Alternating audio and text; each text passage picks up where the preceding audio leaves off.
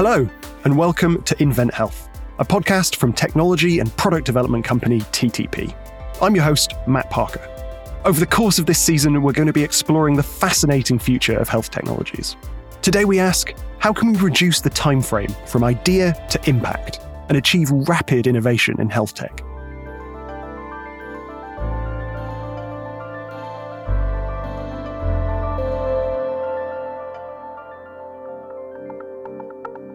Speed is not normally something you would associate with the highly regulated world of health tech. Whereas consumer products might be updated on an annual release cycle, a typical medical device development might take five years, or even longer for more invasive devices or drugs. Obviously, the stakes are much higher. But how can we reduce these barriers without compromising safety or quality? So, what does rapid even mean in a healthcare context? When the COVID pandemic hit a few years ago, this changed people's thinking. Prior to 2020, the fastest vaccine development had taken four years. And that was back in the 1960s. A vaccine for COVID was rolled out in less than one. But this isn't an isolated example, something we're intimately familiar with at TTP. In March 2020, against a backdrop of a predicted ventilator shortage, we answered an urgent call from the UK government Covent, TTP's rapid manufacture ventilator for COVID 19 patients, was ready within five weeks of the initial call. The kind of war footing the pandemic put the industry on proved that rapid innovation is possible when you have the means and the purpose to do it. But what can we learn from this in more normal times? Today, I want to dig into this phrase to see what rapid innovation actually means and how it works across a number of different healthcare contexts. I want to find out what the barriers are to working at genuine speed and what we can learn from the pandemic on projects in the future. To start things off, I spoke with someone who's working at the heart of the UK's health tech industry. Thank you for inviting me to join you. Luella Trickett, the Director of Value and Access at the Association of British Health Tech Industries. Luella Trickett joined the ABHI in 2019 after having spent 25 years in the pharmaceutical and health tech industries across the UK, Europe, Middle East, and Africa. The ABHI are a really important organisation in the UK's health tech ecosystem. They represent and support the entire industry to stakeholders, including the government, NHS, and regulators. And her role focuses on how new innovations can be adopted faster by healthcare systems. I started off by asking Luella what we mean when we talk about rapid innovation in a health context and what the key barriers are to achieving it.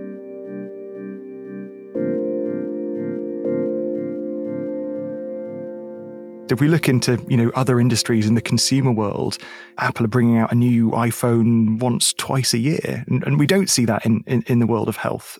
And I wonder why. Why don't we see that? What are some of the, the, the barriers and the blockers to seeing that pace of change? So it's absolutely true. Yes, some health tech is evolving very rapidly. Apps, you know, we, we've got lots of apps. They're relatively straightforward to bring to the marketplace. But more broadly, technologies used in the healthcare setting are highly regulated. And even if you can come up with the idea very quickly, mm. you then have lots of steps to go through before you can actually bring that innovation to market. Regulatory approval. You know, you have mm. to hmm. test something to be sure that it's going to be safe for use in patients. Now, what testing is necessary does depend on the technology and there are different classes of medical device.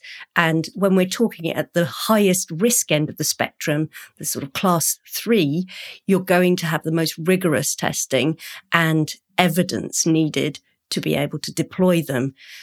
Again, the MH- MHRA is looking at ways in which it can allow promising technologies to come to market where the evidence is still being evolved in a careful way because there is a bit of a trade off. If it takes you a long time to bring an innovation to market, patients are not benefiting from that innovation. But if you bring it too quickly and without control, you risk finding unintended consequences later. But that's one of the reasons why we don't see the, the sort of big consumer sort of iterations every year that we get used to in health. Absolutely. But there is still that kind of the opportunity there to potentially have sort of maybe some slightly new approaches that might mean we can adopt things more quickly where there's real urgent need. Yeah, the only caution I would say is that regulation and gaining your regulatory certification is not the only barrier to the adoption mm. of innovation in the NHS. You then have uh, the stage of, okay, how does the NHS know about it? How does it judge whether it's cost effective? How does mm. it decide that it's the right thing in that patient's pathway? So we do have NICE as one place where some of those assessments are done. But people who've heard me speak before will have heard me say this. The NHS is, is not one organization. It is a number of organizations. And there's, you know, often, as the saying goes, more pilots than BA going on in the NHS. And that means that every innovation almost has to be started from the beginning when it's introduced into every NHS organisation. This is recognised and there are lots of people trying to work out how to solve that problem. And there are already some things being done, being led by organisations like the Accelerated Access Collaborative to really look at some of these things. But, mm. you know, the, the regulatory hurdle is not the only one to actually get your innovations adopted. And with an SME heavy industry, you can imagine that's quite burdensome. You know, if you're an organization of 25 employees, how do you get around, mm. you know, 200 plus NHS hospitals to talk to them about your innovation and then run through a pilot with them? And, and, and there's a new scheme that the NHS is running as well on top of that to kind of boost the NHS's access to these innovative medical technologies. Yes, so there's something called the Innovation Service. Again, this is um, something the Accelerated Access Collaborative has set up. It's a portal. Once it is submitted, your submission will be assessed by some experts who will then decide who may be suitable within the health system family to help you. Mm. It could be that they suggest that you might need some more help with research and development. They might put you in touch with the National Institute of Health Research. It could be that they refer you to NICE, or it might be that your innovation is, is ready for procurement and they'll put you in touch mm. with the appropriate procurement organization to get that ball rolling because every NHS organization has to comply with public procurement law. And so you have to have a compliant way to sell your product to market as well. I notice sort of many of those things are around sort of initiatives around bringing people together and sort of collaborating. Do you see that as a, as a sort of key aspect to enabling these things to happen faster? Absolutely. We often talk about the culture of adopting innovation. The NHS is understandably conservative with a small c because you are always going to be thinking, what's the implication to patients of bringing mm. in this new innovation? And so it does require people to work together. It does require industry who could be the experts in their innovation to be helping the clinicians, particularly if you implement a new surgical intervention the surgeons have to learn how to use that intervention. And so there's a training and a learning curve there. You need the industry to support the NHS and then the NHS needs to support e- each other. So yes, collaboration is absolutely critical to this. And, uh, and I think you touched on some really interesting points there in terms of just how fast something can roll out. If you're relying on a kind of one-on-one experts to kind of bring in innovation in, like some of those those surgical examples, that in and of itself is a, is a real barrier to, to things moving more quickly. Absolutely. It can't really be understated how much some of these technologies transform the whole patient pathway, the delivery of care. And some of it is if you're used to managing your patient in an outpatient setting. Hmm. And suddenly there's a remote management technology that means that th- that patient may be able to look after themselves at home.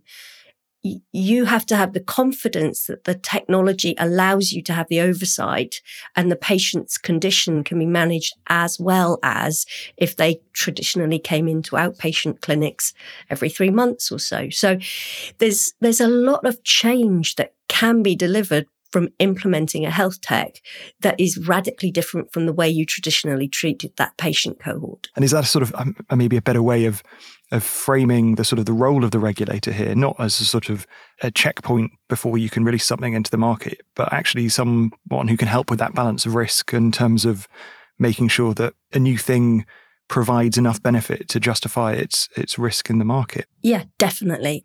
Um, and certainly, if we're talking about vaccines, no corners were cut in bringing those vaccines to market. What happened was that stages that would have usually done uh, one stage after another were run concurrently. So instead of waiting until all the data was available, they were looking at the data as it was released. And as a result, had a picture of what was possible much, much earlier. So it's that kind of thing that can bring innovations to market more rapidly. But it's all about control and management and doing it carefully.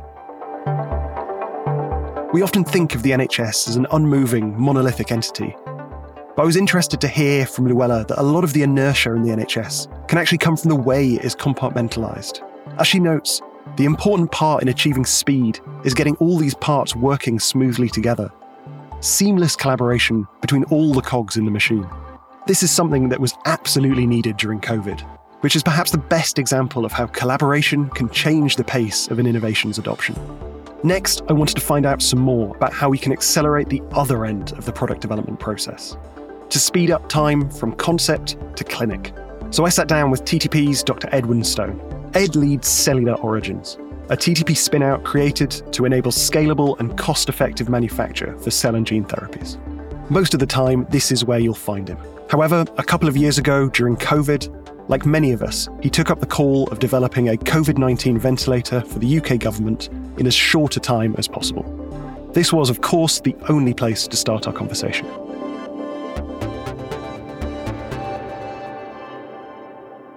So, I wonder if you could tell us a little bit about what your involvement here was in the ventilator development at TTP, how that project came about, and how did it play out from start to finish? Yeah, I mean, the fundamental answer of how it came about was was a call from UK government recognizing there could be a need for thousands of ventilators in five to six weeks' time. Um, and knowing those weren't available. Mm. And the short answer is, is that possible? Um, would have been no. I mean, no one had done anything like that before. No one even contemplated something like that being possible. The idea of a three to five year development being quite normal, the idea of five to six week development just seeming utterly outside of the norm. The interesting thing I think about it was just how um, much it could be crashed in timelines. Um, I think mm. uh, things were able to move very, very quickly. And at the end of a five week period, we had a ventilator that we could submit and that we could build in large quantities, which, which give or take versus a normal development was pretty much a 26 times acceleration factor. Each, each week we're doing what you'd normally do in six months.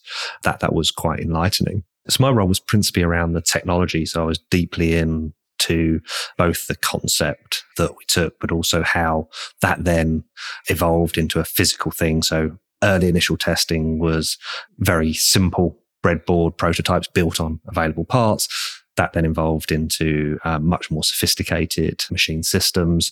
And then later, a lot of what I was doing was trying to react to um, information we were learning from the field around new specification, look at kind of ways we could now put things in, and then finally through to the verification testing of that system what that meant was interacting very closely with the people that then were reassuring us from a regulatory point of view that we were heading in the right direction and feeding back any changes. People from a supply chain point of view, um, assuring us the part availability of the approaches we were taking were going to be suitable. People from a manufacturing point of view, looking at it and saying, yes, we can put this together and work with it on the lines that were simultaneously growing while we were developing the system. So it was an incredible team effort that was brought about across um, hundreds of people and multiple sites. What do you think some of the key challenges there were that you needed to overcome to, to make that work so quickly? I think one of the ones I, I reflect on was there was very much a an ability to fail. I mean, almost mm. by definition, we had to be willing to take a risk. We were trying to do something that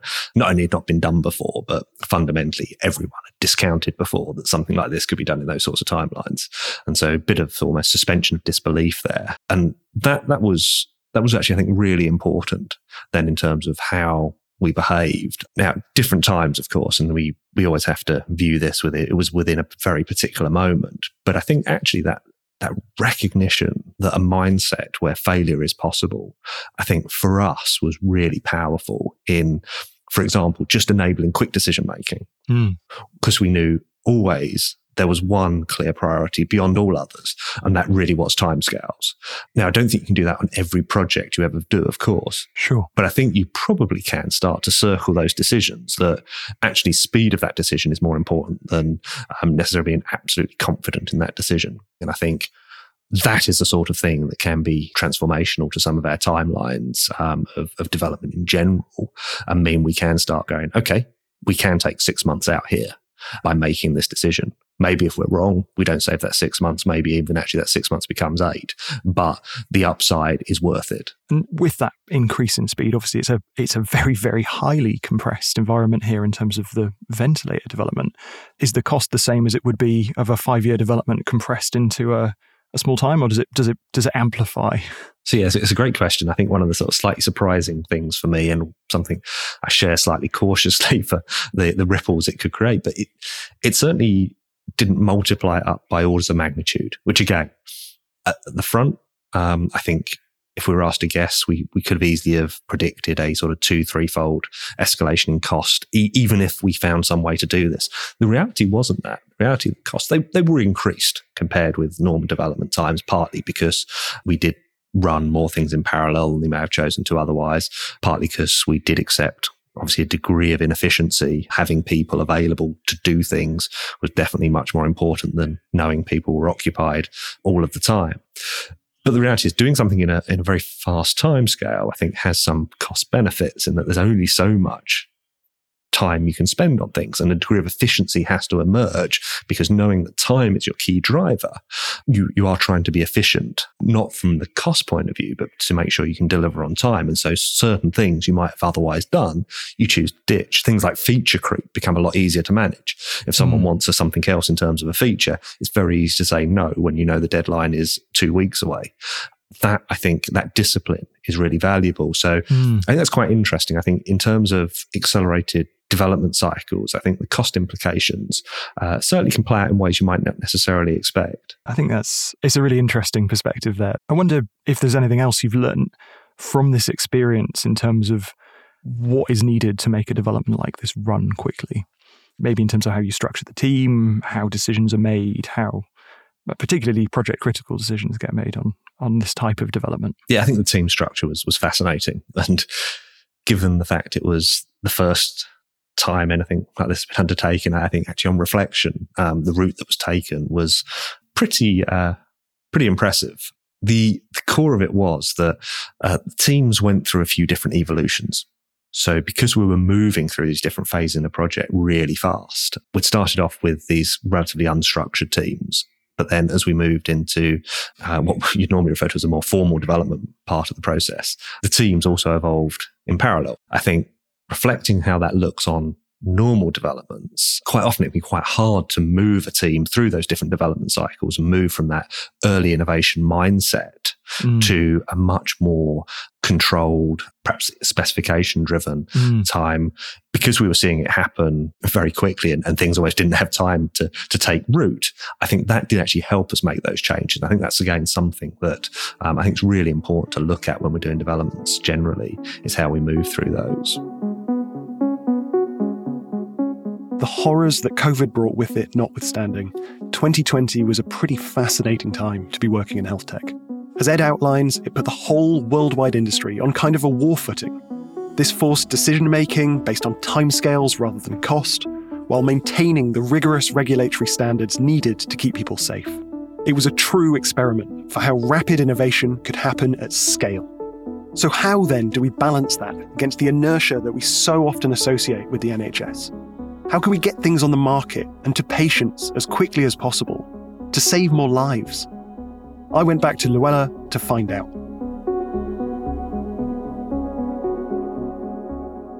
And do you think that, you know, is there a level of inertia in an organization like the NHS that might not be present in some other, maybe more private healthcare systems because of that sort of maybe hesitancy and, you know, being a bit more conservative about new ideas and new approaches? I think there is. I think also we can't forget that the NHS is working at full capacity. And to implement change requires the capacity for change management, potentially running the delivery of care in the old way and the new way at the same time. Um, so often it's not just the cost of the tech, it's the cost of making the change that can be part mm. of the barrier. But also, if you're a private organization, you can think longer term. You can think, I'm going to spend this money now because in three, four years' time, I'm going to see the improvements in productivity and efficiency, or I'm going to prevent waste happening later. Or dare I say, in a private healthcare system, I'm not going to have a patient who is costing me a lot in five years because I've managed to do something now that stops them getting to that point. So you can look at things a little bit differently, but still everything is quite short term and we aren't in a position to easily spend money to save, which is what industry would do. Absolutely. And and does that in some ways, I'm thinking about a number of the, the, technologies that we've talked about on on this podcast, things that are looking maybe slightly further forward, sort of preventative uh, medicines, digital technologies that maybe can help and prevent certain certain conditions at an earlier stage. Is there a barrier, therefore, for those kinds of technologies to be adopted as well because of that, those same barriers? Absolutely. I mean, it, diagnostics is a classic case. You know, if you can diagnose somebody quickly, you can treat them with the most appropriate intervention, or you can rule them out as needing an intervention. But if you constantly refuse to spend the money on the diagnostic, you're going to be having other costs in the system later. So yeah, definitely prevention is, is a real tough one because the benefits of preventing things like cardiovascular disease, uh, diabetes are a long way down the line. So, you know, if somebody says to you, Hey, I've got this amazing tech. Um, it's going to cost you 10 million today, but in 10 years time, you'll be saving 20 million every quarter on what you're spending mm. at the moment. I'm obviously using made up figures, but you know, it's really hard for the person who has to sign the check for that 10 million pounds today to do so because they're not going to see the benefit and neither's anyone else in the near future. Uh, it's a, it's a it's a real uh, dilemma there, and I can see why that's such a barrier to many of these many of these things being adopted. We briefly touched on COVID earlier, and so that had changed some of the thoughts in terms of approvals and approaches in terms of how quickly things can change. Do you, do you see that as a something that's going to continue into more areas of, of, of the healthcare system? That kind of approach of being able to do maybe quite rapid transformations in terms of how care is actually delivered? I think it has to, quite frankly. We're not alone in the UK. All Western countries have a higher and higher cost burden for health. Mm. We are aging populations with all the comorbidities associated. We cannot keep up with the growth in healthcare demand without looking to innovation to help us transform the way we deliver care. It's not a, a nice to have. It's an absolutely must have. It's a bit like the climate situation. You know what? We have to do something about this. I think that's really powerful. And uh, are there any sort of specific examples about the work you've done with the ABHI that's sort of really indicative of, of, of some of those challenges? So, yes, that's a very, very big question you've just asked me. Um, the the challenges with the adoption of innovation have been well documented for the last mm. 20, 30 years. There are very few people who can't rattle off the where the where the barriers are. Uh, the mm. difficulty has always been how you can put a mechanism in place that is sustainably going to transform and remove those barriers. People talk about funding being the barrier. It's not the only barrier. If you give a hospital money to buy a certain tech, but you don't give them the money to transform the way they're going to deliver the care, it doesn't matter how much money they got for the tech, it's not going to work. Equally, if you give somebody the money to buy something for two years and then you stop giving them the money, Mm. what are they going to do? They got to stop buying it or keep buying it, but stop doing something else. And nobody's helping people work out what it is they need to stop doing in order to keep adopting the new innovations. Mm. Now, that should be improved with the integrated care systems because it's a system money, not a primary care money, secondary care money, commissioner provider, whose money is it thing. It does help some of that. So we've on the back of these known areas of challenge, we are identifying a, a small number of areas where we think a suggested change could make Mm. that different in, difference in a sustainable way. You may be aware that the Department of Health and Social Care um, launched a, a medtech directorate shortly after the worst of COVID in recognition that they'd had a medicines directorate for years, but didn't have the same focus on health tech. Hmm. They launched a strategy last month that set out a number of areas that they want to focus on resilience, enabling infrastructure, some specific areas. We're working really closely with them on the implementation of that because it is really exciting that we've got this focus on health tech. What we want it to do though is deliver the life sciences vision of this country being a fantastic place to bring innovation and to, to do business. Um, what we don't want to see is a sort of focus on how can we buy as buy as little for as low a price as possible. We want to look at value, not cost.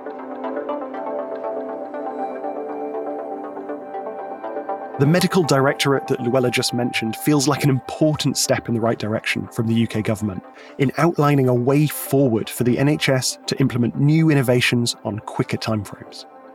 It's something that's going to be absolutely vital to make sure the UK is actually able to use some of the things that our incredible scientists are creating, but at real scale. So, to end, I went back to Ed to find out a bit more about what he learned from the ventilator experience during COVID and what this could bring to future projects. It's interesting to sort of reflect on and look at some of these differences between you know, what was common, what what worked well, and what is you know something that we do not anyway in, in any development. I wonder how much of the this example we can apply to future projects. You know, are some of these things common, or is it is was there something fundamental here about the fact that we were on a bit of a war footing and this was an emergency that we were developing in that allowed us to move this fast? And does that sort of stop us from using this as a, as a great example of, of, of moving quickly? I, I think there are a bit of both. I mean, there are definitely things that would be really hard to replicate. The one I, I cite is things around the broader network we were able to pull upon Mm. around parts availability. So if we were requesting a, a fitting for a particular part of the system that we needed, we could call someone up. In fact, more often than not, actually, we'd be able to ask someone else to call someone up so we could keep doing what we need to be doing. And then an hour or two later, someone would arrive in the car park with probably 10 of those fittings and a whole dozen other different variants just in case that was slightly the wrong one. That was incredibly enabling to us. And it meant we could do in a few hours what typically might be a few days. Replicating that more commonly, I think is, hmm. is always going to be hard. Actually, some of those things about that freedom to, to make decisions uh, at risk, about thinking about the team structure and making sure it evolves, and, and perhaps critically, the clarity of purpose, I think we really can replicate. I think that brings us on really nicely to kind of where I wanted to go next and explore. You know, it's been a couple of years since this very rapid uh, development kicked off in anger. I wondered if there'd been any projects that you've been involved in since where you've been able to, you know, use some of the lessons that you've learned from from this project and this experience uh, in other developments. So yeah, and there's certainly been several developments since where we've turned around in under a year. I think the key ones that really helped us um, have been that getting that clarity of purpose, really Mm. being now emboldened to wrestle with that topic more than perhaps you might have done before. And I think the other one that's obviously come starkly into focus since then. So whilst I commented we can't normally necessarily get a component in a couple of hours. And in fact, in a way, the world has flipped around supply chains in the last few years, where components we might previously have been able to get in a few days or a month. And I'm looking at silicon chips and the likes here as prime examples, are now on lead times that are 10, in some cases, a factor of 100 longer. And back to this kind of, whilst would we have chosen that, to be in that situation? Absolutely not.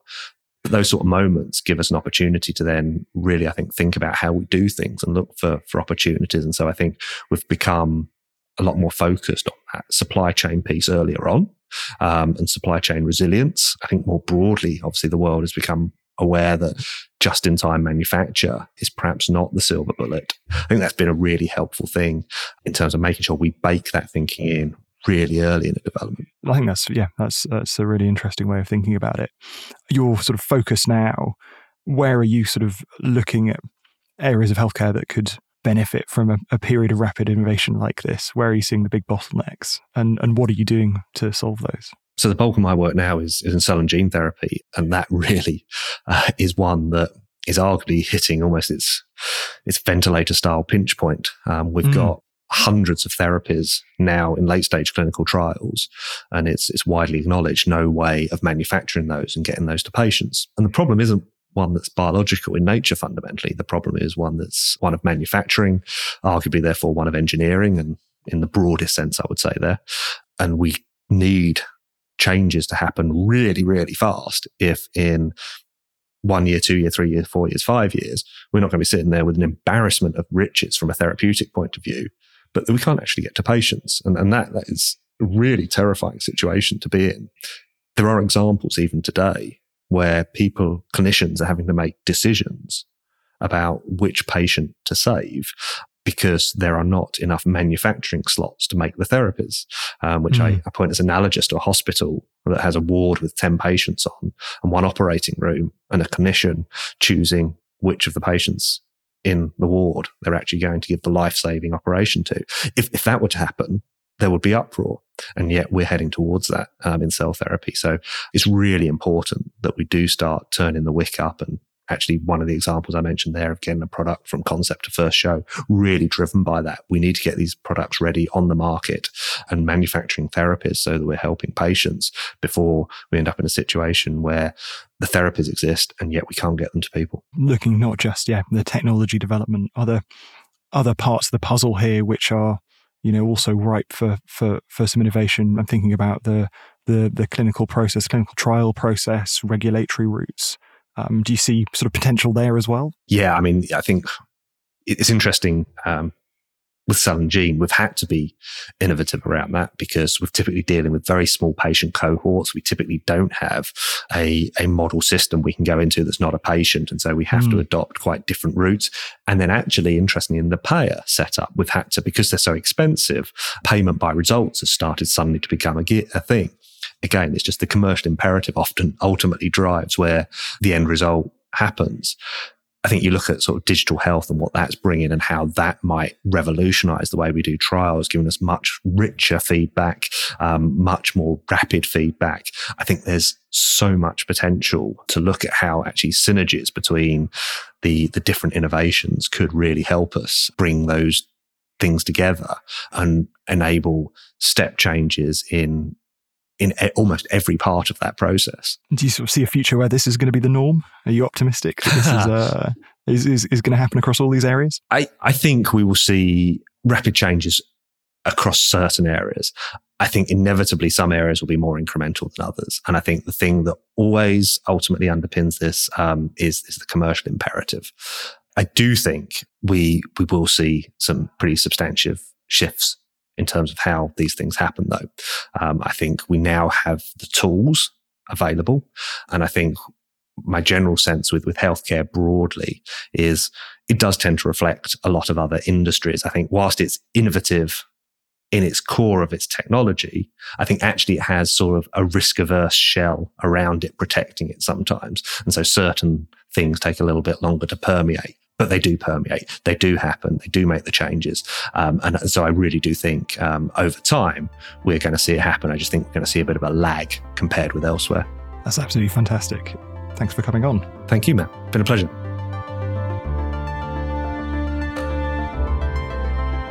Thanks so much for listening to this week's episode of Invent Health from TTP. And a big thanks to Luella and Ed for sharing their thoughts with us. We'll be back next time with our final episode of this season, where we're taking a deep dive into data to see just how transformational having huge amounts of data available could be. If you enjoyed this episode and you want to let us know, please do get in touch on LinkedIn, Twitter, or Instagram. You can find us at TTP. And don't forget to subscribe and review Invent Health on your favourite podcast app, as it really helps others find our show.